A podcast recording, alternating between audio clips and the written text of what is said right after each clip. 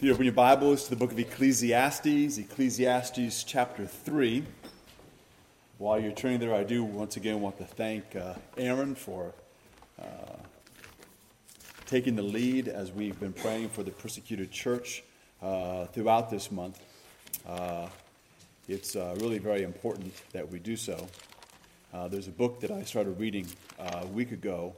Um, it's about a seminary uh, somewhere up in North Africa. I can't remember the name of the country, but nonetheless, when the it's a Bible college actually. When the people graduate, um, part of the graduation ceremony is as a group they take an oath, and the oath basically uh, is one states that they are fully aware uh, that there's a good chance that they will be imprisoned, uh, tortured, uh, perhaps um, killed for being believers, and the oath is that they'll be loyal to Christ regardless of what will happen.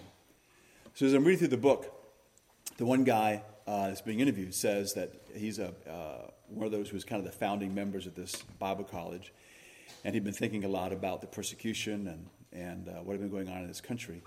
And he said that he had figured out that the greatest threat to the church, the number one thing that causes the church to fall silent, that causes individual believers to fall silent, is no persecution and he was talking about uh, many American Christians that he had talked to, and just in doing interviews with them, had discovered that our ease of life, which isn't, it's not a sin, it's where we live, but that our ease of life and the freedom that we have of religion has been the most successful thing in causing to silence us about our witness for the Lord.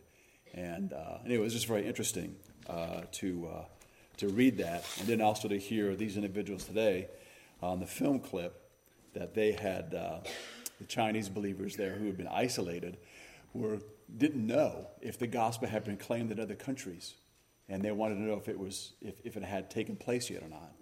Uh, and that's just amazing uh, because we often think of all the churches in the world being like us.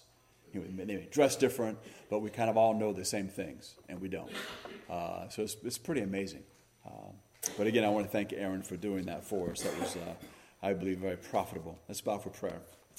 Father in heaven, again, we thank you for your grace, your love, and your kindness. We thank you, Father, again for the gospel of Christ.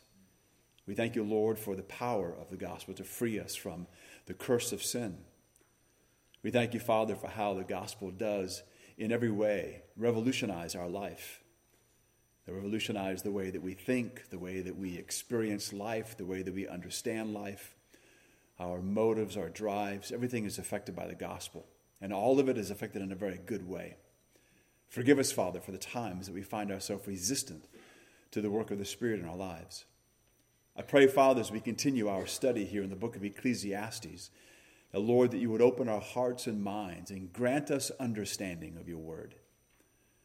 Help us, Father, to grasp the sense of what Solomon has said, what he has experienced the questions and the issues he has raised. Help us, Father, to be able to identify how a great deal of what he says is deeply uh, enmeshed in the culture that we live in. We pray, Lord, that with this understanding, that help us to be able to better communicate the gospel of Christ to a needy world. And so we ask, Lord, that you would feed our souls from your word, and we do thank you and ask these things in Christ's name. Amen. Ecclesiastes chapter 3, beginning in verse 10. He writes, I have seen the business that God has given to the children of man to be busy with. He has made everything beautiful in its time. Also, he has put eternity into man's heart, yet so that he cannot find out what God has done from the beginning to the end. I perceive that there is nothing better for them than to be joyful and to do good as long as they live. Also, that everyone should eat and drink and take pleasure in all his toil. This is God's gift to man. Again, remember that Solomon is writing, his, uh, writing of what he has experienced in life, what he thinks and what he feels about it. He's been observing, again, not only his own life, but others as well. He has seen how life is lived, how life goes. He sees that there's a rhythm to life and that man does not and cannot control what happens uh, and what happens when. When he sees all this, he instinctively believes and knows that there must be meaning in life. There is meaning in life. But again, but when he pursues something or a line of thinking to discover meaning, it's like grasping smoke. Again, looking at verses 10 and 11, let me read to you from the Amplified, again, because we want to amplify what's being said. And he says, I have seen the painful labor and exertion and miserable business which God has given to the sons of men with which to exercise and busy themselves. He has made everything beautiful in its time. He has also planted eternity in men's hearts and minds, a divinely implanted sense of a purpose working through the ages, which nothing under the sun but God alone can satisfy. Yet, so that men cannot find out what God has done from the beginning to the end. I want to kind of go through some background material this morning. Background not necessarily to the historical events of what Solomon was experiencing, but really more philosophically to help us to understand uh, in a much deeper way what he's talking about. The goal is, is that if we kind of go through all of this, you know, when we read back through this, a lot of synapses will begin to fire off because we'll, we'll see more connections.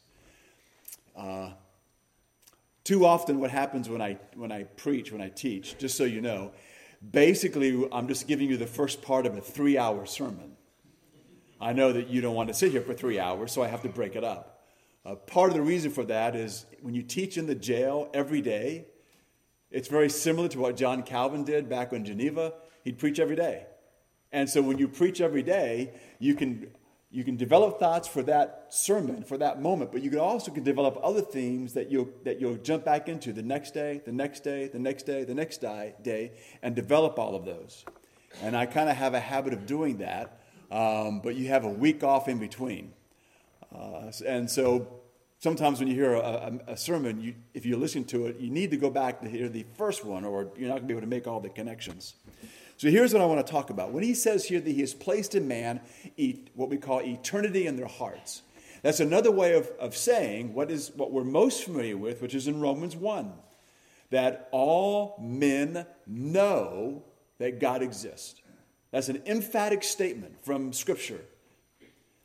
As Christians, we take the Bible, at least we should, take the Bible at face value, and we believe what the Bible says about all things, including what it says about man, what it says about mankind, what it tells us about our history, what it says about how we think philosophically.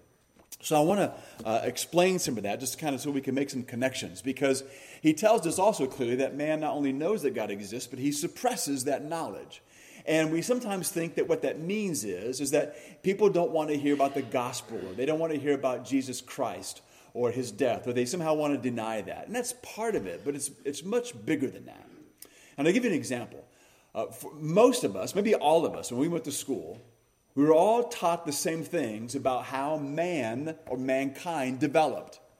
That tens of thousands of years ago, man basically grunted because language hadn't been developed. Man wanted to communicate, but he grunted. Uh, and uh, he went out and he would kill things, and basically he ate everything raw because there was a point in time when he had to invent fire. And so what we have is an approach to the development of man that's evolutionary. Now, the reason why individuals were thinking this way is because it's natural for those who are born in darkness, which is all people, to automatically think about the world and history about everything outside of or apart from what the scripture says.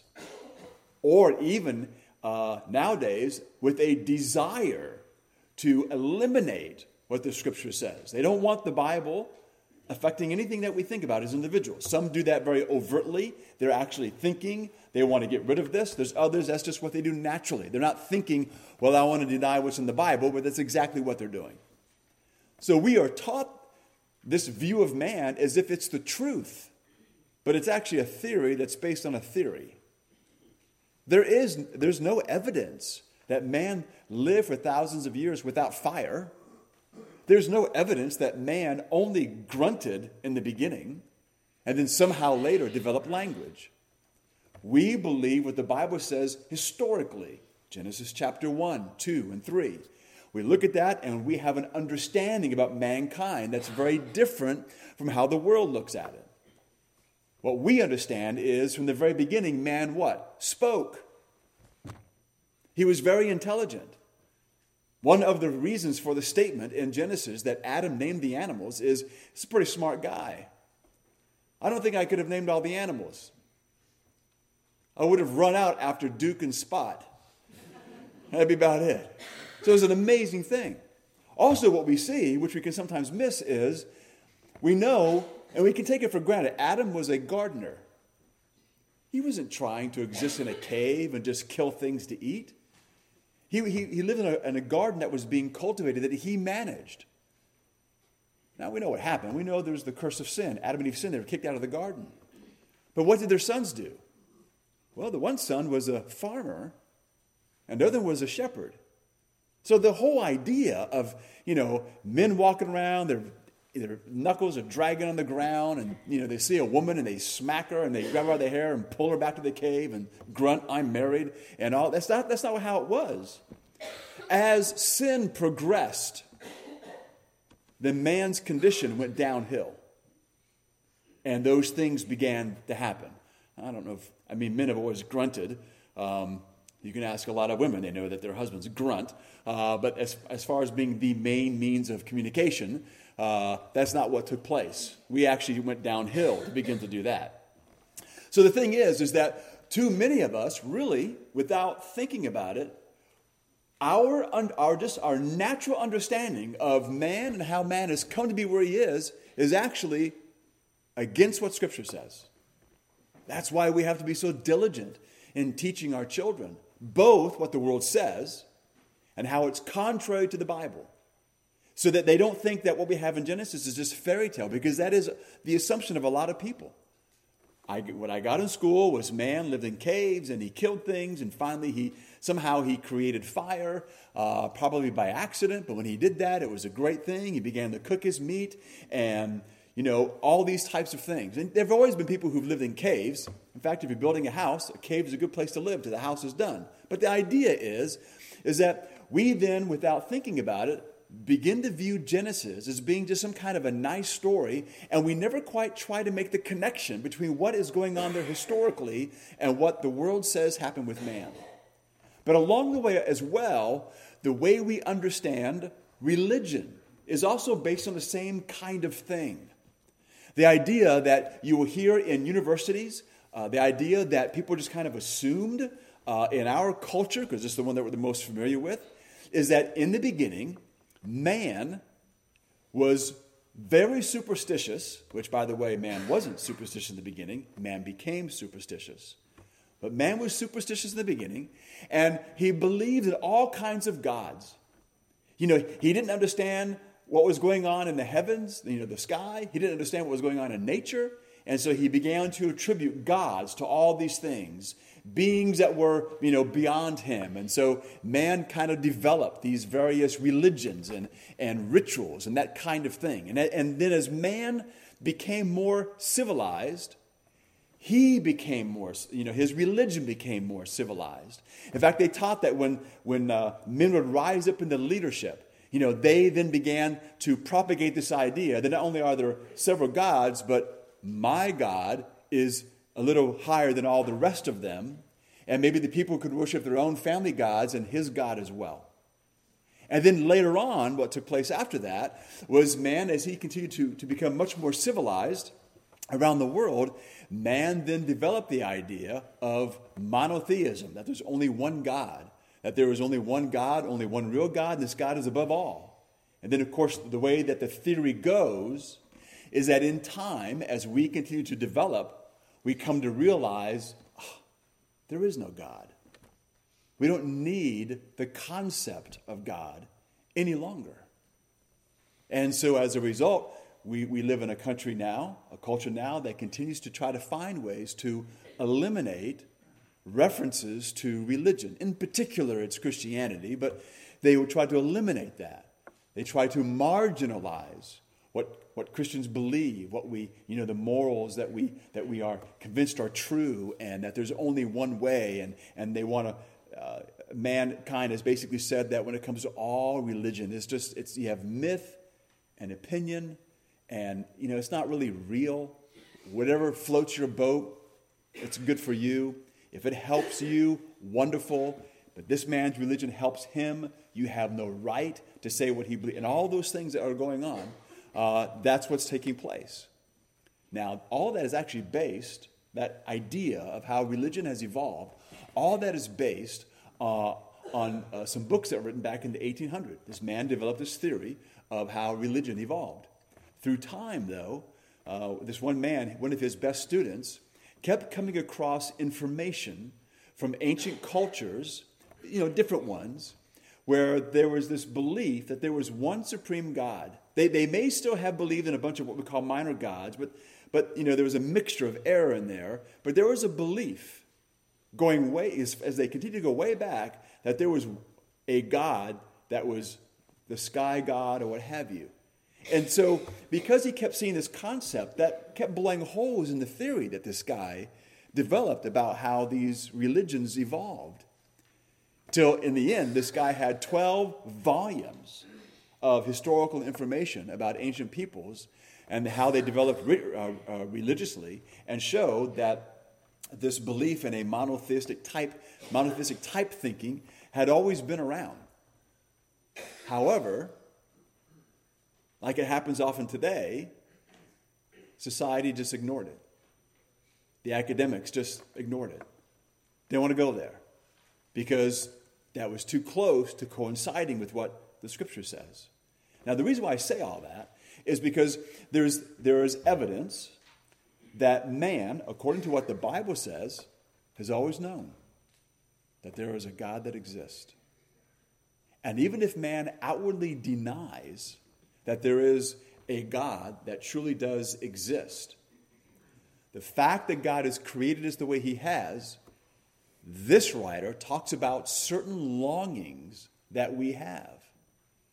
And so, as, as our culture tries to make us more and more secular, they want to restate what some of our longings are, then come up with their own answers to again eliminate religion.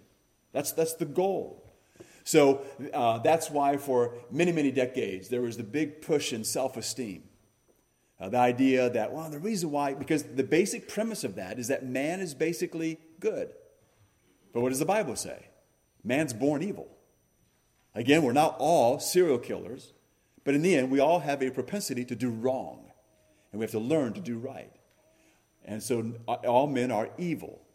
Well, but this other premise, which is anti Christian, anti Bible, the premise was that we're all basically good, and so we need to figure out why it is we do bad things. Because it doesn't make sense why good people would do bad things. And so the theory came along, and there's been lots of theories, and many theories have coincided. But this one was that, well, because people just don't feel good about themselves because they don't feel good about themselves. That's frustrating. It causes them to become uh, angry, maybe jealous, all these types of things they kind of throw in the mix. And so that's why they may do poorly in school, why they beat people up, why they commit murders. In fact, there's been, there were several statements that said that the number one cause of crime was low self esteem. Now, you don't hear that too much anymore. They've, that whole thing's been debunked by even secular psychologists. They just don't even, that's just ridiculous. Uh, I, I, did an informal survey once. I had a large Bible study in the jail, 130 inmates. I told them that the main reason why, that I'd read, that the main reason why people committed crime was because of low self esteem. And I said, I disagree with that. And I said, let me tell you my theory. And I told them my theory was, is the main reason, it was all men. I said, the main reason you men committed your crimes is because you are convinced that the world revolves around you and whatever you want, you just need to go take it, regardless of the situation. You're the, you make your own rules for yourself. I kind of went on for a while. I said, so in the end, what it is, is the main cause of crime is that you're absolutely in love with yourself. I said, how many of you agree with that? Just so you know, 120 men put their hands up. That was the reason. The other 10 were lying. That's what I told them anyway. Nobody argued. But the key is, is that we, we keep falling into this trap where we do not really embrace what the Bible says. That's why as we read through the scripture, again, it's not just trying to reduce the Bible to the, just the, the fewest points possible, where we just come up with just, yes, I believe that Jesus is the Son of God, He died for my sin, and I'm waiting for Him to come again. No, the Bible speaks on everything that there is and really helps us to understand what's going on inside of us, what's happening. And so that's what Solomon wants to get at because remember, he keeps bringing up that he, he looks at all these things and man wants, he has a strong desire to understand why he does what he does, but he also wants to know and be assured that what he does matters. We want to, we want to know that our life actually matters. One of the reasons why I think that we need to always take the warning about entertainment. I'm not, I'm not against entertainment. Entertainment can be great. Um, you know, we, we like to sit and watch uh, you know, people sing, and that's enjoyable. Uh, sometimes we, we like to watch uh, the, the greatest sport on the planet and watch football. Um, others want to watch other inferior things, but that's fine. But the point is, is that we, you know, we want to be distracted for a while, and there's nothing wrong with that. However, because of you know, the development of all these various electronic devices, we are continuously distracted. And the great danger with that is this when man is feel, f- feeling unfulfilled, when man is feeling a sense of lostness or despair, when man begins to feel that, gosh, these things don't really seem to matter and they don't like that, all of these devices create an opportunity for us to not to think. We don't have to think. Just go to your TV. 200 stations to choose from. If there's not that, 5,000 or 50,000 movie titles. And if it's not that, you know, play this video game. And if it's not that, go check out your Facebook or whatever it is, you know. And, and again, there's nothing wrong with those things, many of them by themselves. But when it begins to occupy a great deal of our time and puts us in a position where we don't think about these things, in fact, we live in a very emotional age, yet we think very little about our feelings. I think that, that both those things are happening at the same time. That's why we want to we, you know, we want to be the guy or the, or the girl. I want to be the one that kind of brings out the way we feel about life. And so when life seems empty and meaningless. Man, we need to hone in on that. You know, kind of get that powerful flashlight and just beam it right on there when someone begins to even hint at those kinds of things. Or when you find individuals who just are constantly, in fact, I do believe uh, that individuals who are constantly on their phone, either if they're a believer, they have a very weak relationship with the Lord, it's just a fact of life, or they may not know Christ. Because why would that? I know that it can be addicting in a way. You know, I know there's a release of dopamine and all this, and all that's true. There's a release of all those things. But it's not addicted in the sense that you can't help yourself. We don't want to because you like it. And so Solomon, he doesn't have to be in our day and age so we can say, well, you know, he understands the issues. What we want to say is, well, he doesn't really know what it's like for us, so we can disregard what he's saying, and we cannot disregard what he says. To support this negative answer that, that Solomon is getting at here, uh, in, it's, it's, the, it's the negative answer to the question that we looked at briefly last week in verse 9, which is what does it really matter? Uh, when all these things, you know, we see the rhythm of life, you know, there's a time to kill, time to plant, time to embrace, time not to embrace, all those things we looked at last week. Solomon re- refers to three observations that he had uh, drawn from his reflection on all human activity, uh, and they're represented in the opposites. So this activity is suggested by the, by the word burden. You know, when we, when we first read through uh, this passage, um, depending on what translation you have, it may have the word task. Um, it may have uh, the word uh, uh burden, that God has given this, this burden to man, uh, something to be busy with. That, that word is what you have there in your notes, which is, that's not the spelling of it, that's how you would say it. In yon is how you would say it. So the word inyan, which is, uh, can be translated burden or task, uh, it refers to a job to be performed, a responsibility to be met, a need to be satisfied, to examine all of life and to understand it. So let me just stop there. So the main definition of the word is it refers to a job that needs to be performed. So God has given something to all of mankind. It goes back to what God has really, I guess you could say it this way, has implanted in us. This is where our mind goes naturally when we sit and think about life. It's a responsibility to be met and a need to be satisfied. So it's all of those things. That's why uh, oftentimes the reason why we have such a, a, a large number of organizations that people want to become a part of, and it's not a bad thing, but people want to become a part of an organization that's doing something because we want to be attached to something that's bigger than ourselves. It, it gives to us a sense uh, uh, of meaning, maybe even a sense of importance. We want to be connected to that. So we want to be connected to, to you know, helping fund uh, those who are looking for the, uh, um, the answer to cancer we want to be a part of those who are trying to eliminate hunger worldwide. We'll be a part of those who go around the world digging wells, you know, because you can actually do that. You can see what you're doing. And so we, we like even that even more. I, you know, I've been a part of, you know, such so many trips, and we have dug 3,000 wells so people can have fresh water. So we want to be attached to things that are bigger than us. Uh, and that's why sometimes people will defend whatever they're a part of, even when it be, maybe it turns out that that really wasn't a good thing you know, because we can't, we can't handle that.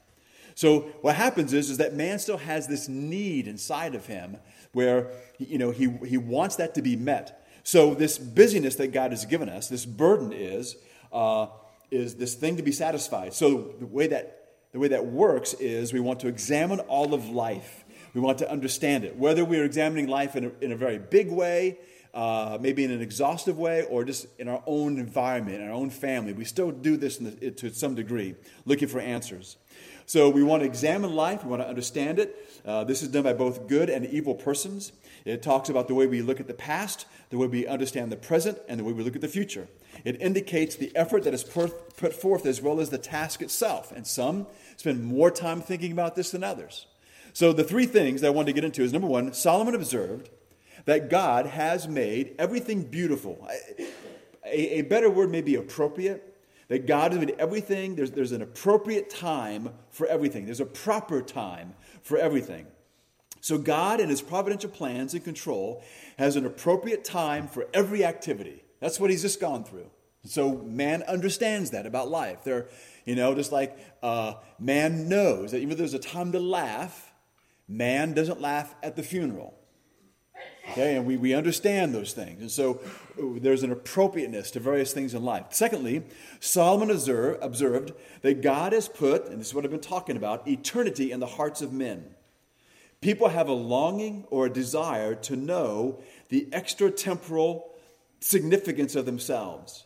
In other words, it's something that is outside of time, it's in another dimension. They're looking for that which explains reality. Metaphysics gets into all of that. They, they want to find what is the essence of life? What is it that makes all these things work together?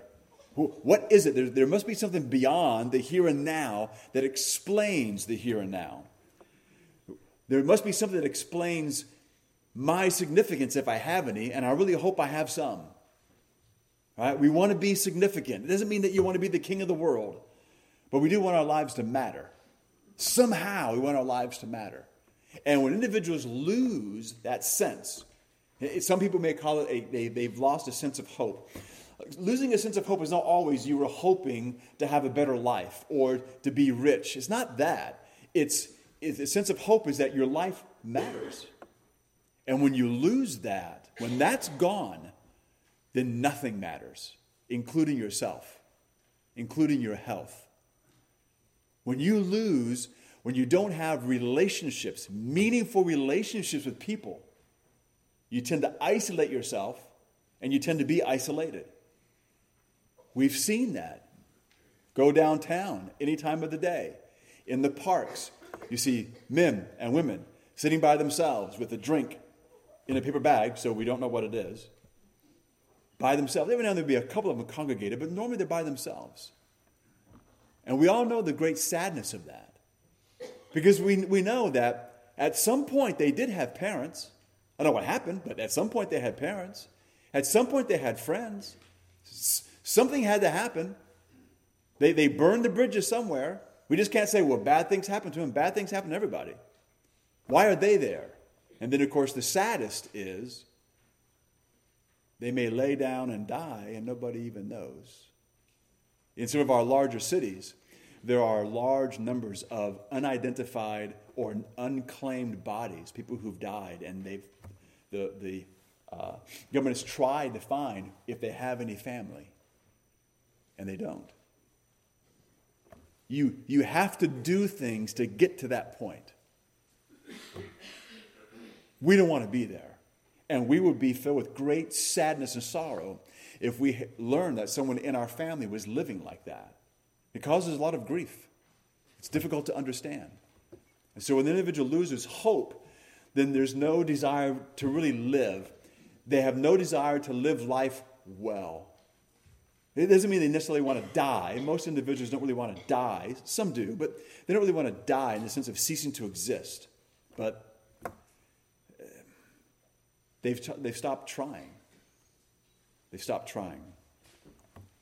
And so, again, Solomon has noticed that God has put eternity in the hearts of men. We have this longing and desire. When that's dashed, that's why their whole life is the way that it is. The third thing is Solomon added that people cannot know the works of God. From the so when man tries to figure this out from the beginning to the end, they cannot know the sovereign and eternal plan of God on their own. They can't. So human labor is without profit because people are ignorant of God's plan. They're ignorant of what God desires to do. The basis by which one would evaluate the appropriateness and eternal significance of all activities is based on knowing who God is and understanding God and His plan. So, because of this ignorance, there's an uncertainty about the value of one's labor. So, the author means to say that God has not only assigned to each individually his appointed place in history, that's important. Each of us, God has placed at this moment in time, doing the things that we do at this moment in time for specific reasons.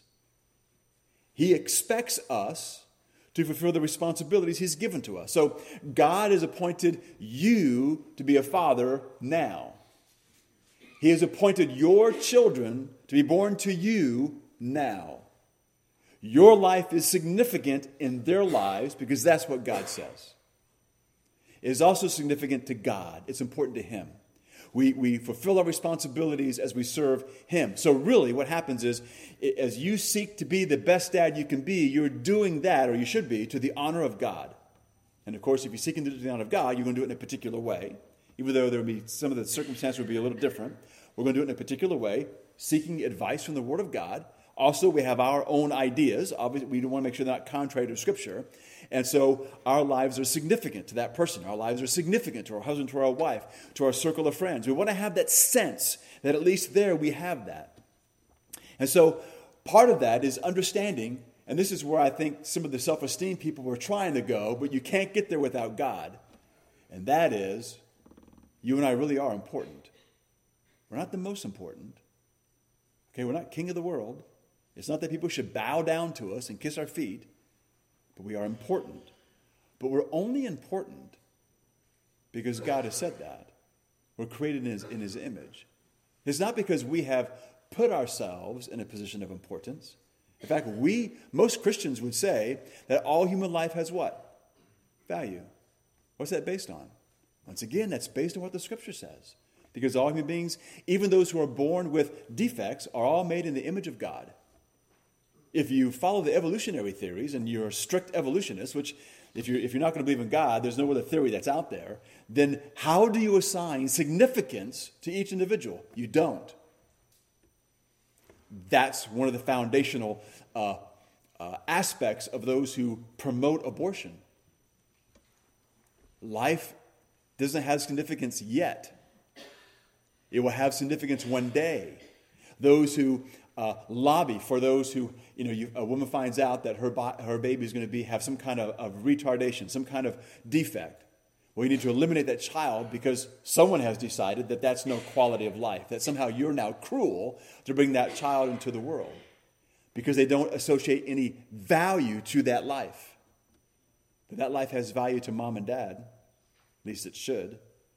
So, all of those things that we know, when we take the Bible for granted and don't think about it as we ought to, we can very easily be led astray, and we can see that in our society. So when we tell our children that they are special, you don't want to push that to where they, they begin to think everybody else should worship them. But we do want them to know that they are important to us, they are important to God, that we love them for who they are, not for what they do, that God loves us for who we are, and that's why He does good things for us. All that's important. All of that is in and behind what Solomon is saying. So we have an appointed place in history. So the consciousness of man, being conscious of this fact, affects my condition. God has also established in a man the impulse that leads him beyond that which is temporary to, towards that which is eternal. It lies in our very nature to not be content with the temporary. That's why, no matter how rich someone comes, becomes, no matter how many things they can buy, if that's where they're putting all their marbles, it never satisfies. Never. You can read biography after biography after biography of filthy rich people, and almost always that is there somewhere. That eh, didn't really I mean, it, it can buy, it, now money can buy you happiness, at least for a week or two. But it, not, not on the long scale, it doesn't. It just doesn't do that. And so we become dissatisfied with the temporary.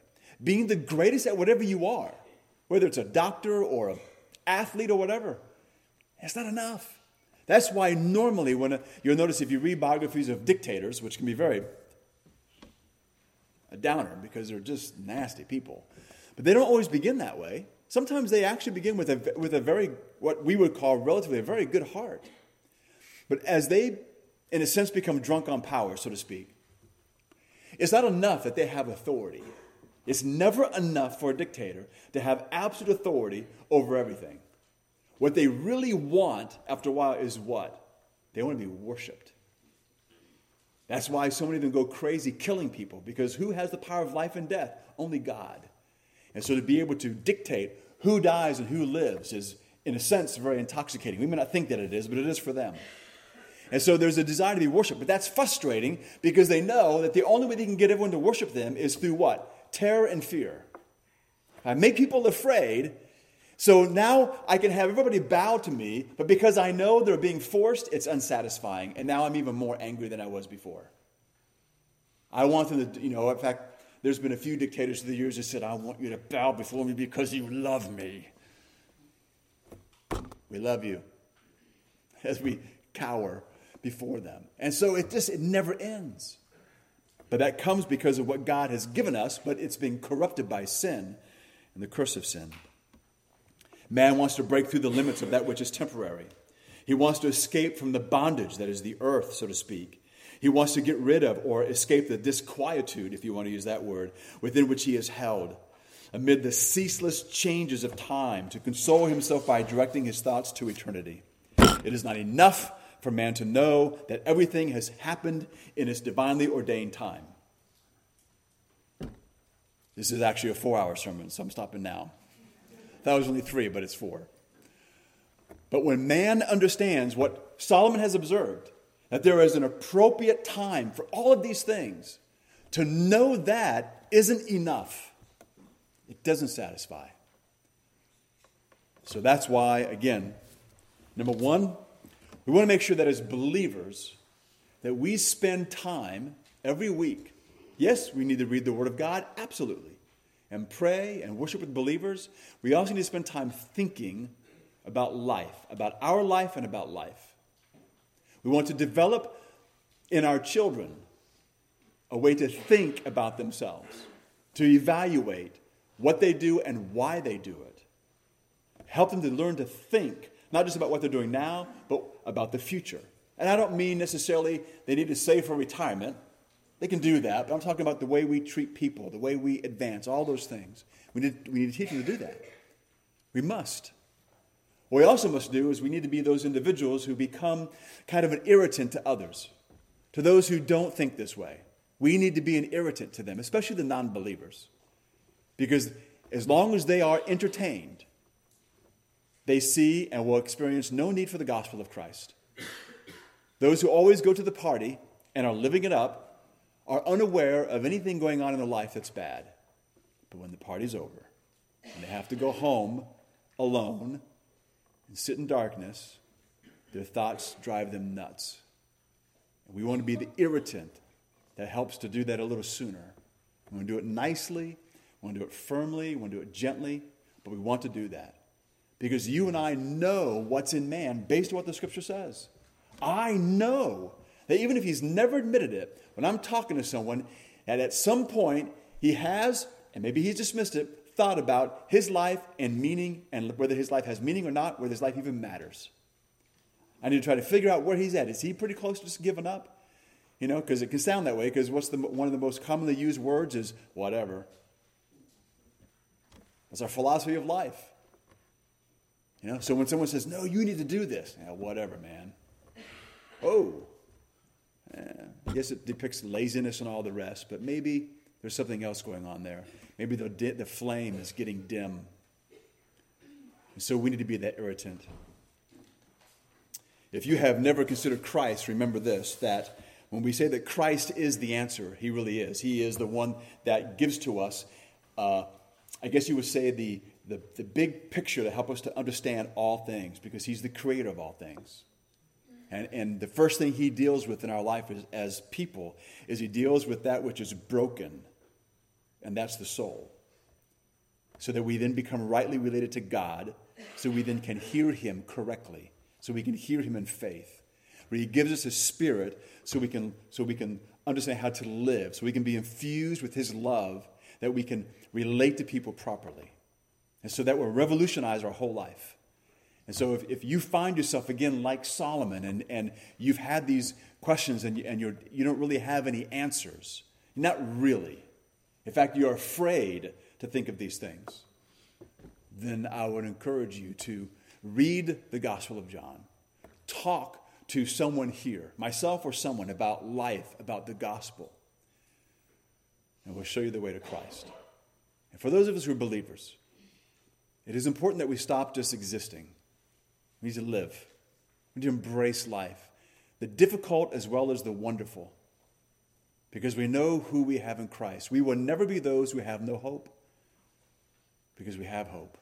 We're able to live in hope because of Christ.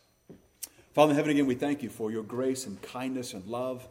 We thank you, Father, again, for just the, uh, the wonderfulness of life that you've given to us. And we pray, Father, you would give us understanding about why and where things have gone wrong, for us as individuals, for others, as well as mankind as a whole. Help us, Father, to see that the word comments and corrects and informs us on every issue that we experience in life. Help us, Father, to have a strong desire to want to understand truth.